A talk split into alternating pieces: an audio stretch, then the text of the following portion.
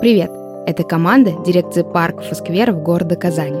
Добро пожаловать на спецпроект «Сказочные прогулки». Для вас 10 интересных жителей Казани записали волшебные новогодние сказки про дружбу, мудрость и доброту. Приятного прослушивания! И помните, парки всегда рядом. Буляк Кемге – татарская народная сказка. Бер вакыт кояш елның дүрт фасылын көзне, кышны, язны һәм җәйне үзенә чакырып алган. Сезнең кайсыгыз матуррак, кайсыгыз эштә батыррак, шуңа бүләк бирәм, дигән. Ә бүләк бик затлы икән. Уч тутырып, йолдыз бирергә уйлаган кояш. Сүзне башлый көз. Үзегез яхшы беләсез. Мин бөтен басуларның уңышын җыйдым. Бар дөньяны алтынга күмдем. Кошларны җылы якка озаттым, балаларны мәктәпкә җыйдым.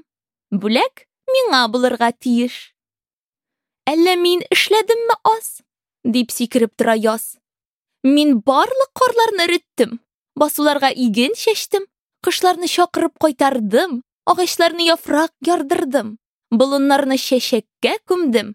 Арада иң матуры да, иң булдыклысы да мин, дигән ул. Ай-ай, дигән җәй. Мине тыңлагыз әле. Мин дөньяны яшеллеккә күмәм, чәчәкләр үстерәм, игеннәрне өлгертәм, җимешләрне пешерәм.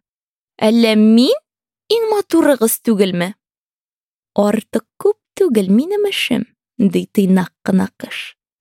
Мин җирне ял иттерәм. Киләсе уңыш өчен карлар ташыйм.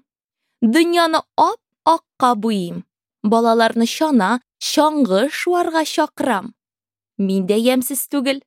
Минем чыршыларымны, кар бөртекләремне, мамык бәсләремне яраталар. Тыңлап-тыңлап торган да кояш. Бүләкне бу дүртәүнең берсенә дә бирә алмаган. Йылдызларны ул күккә сипкән. Әнә, барыгызга да, дигән.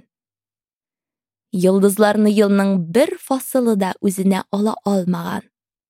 Алар һәр вакыт яз да, җәй дә,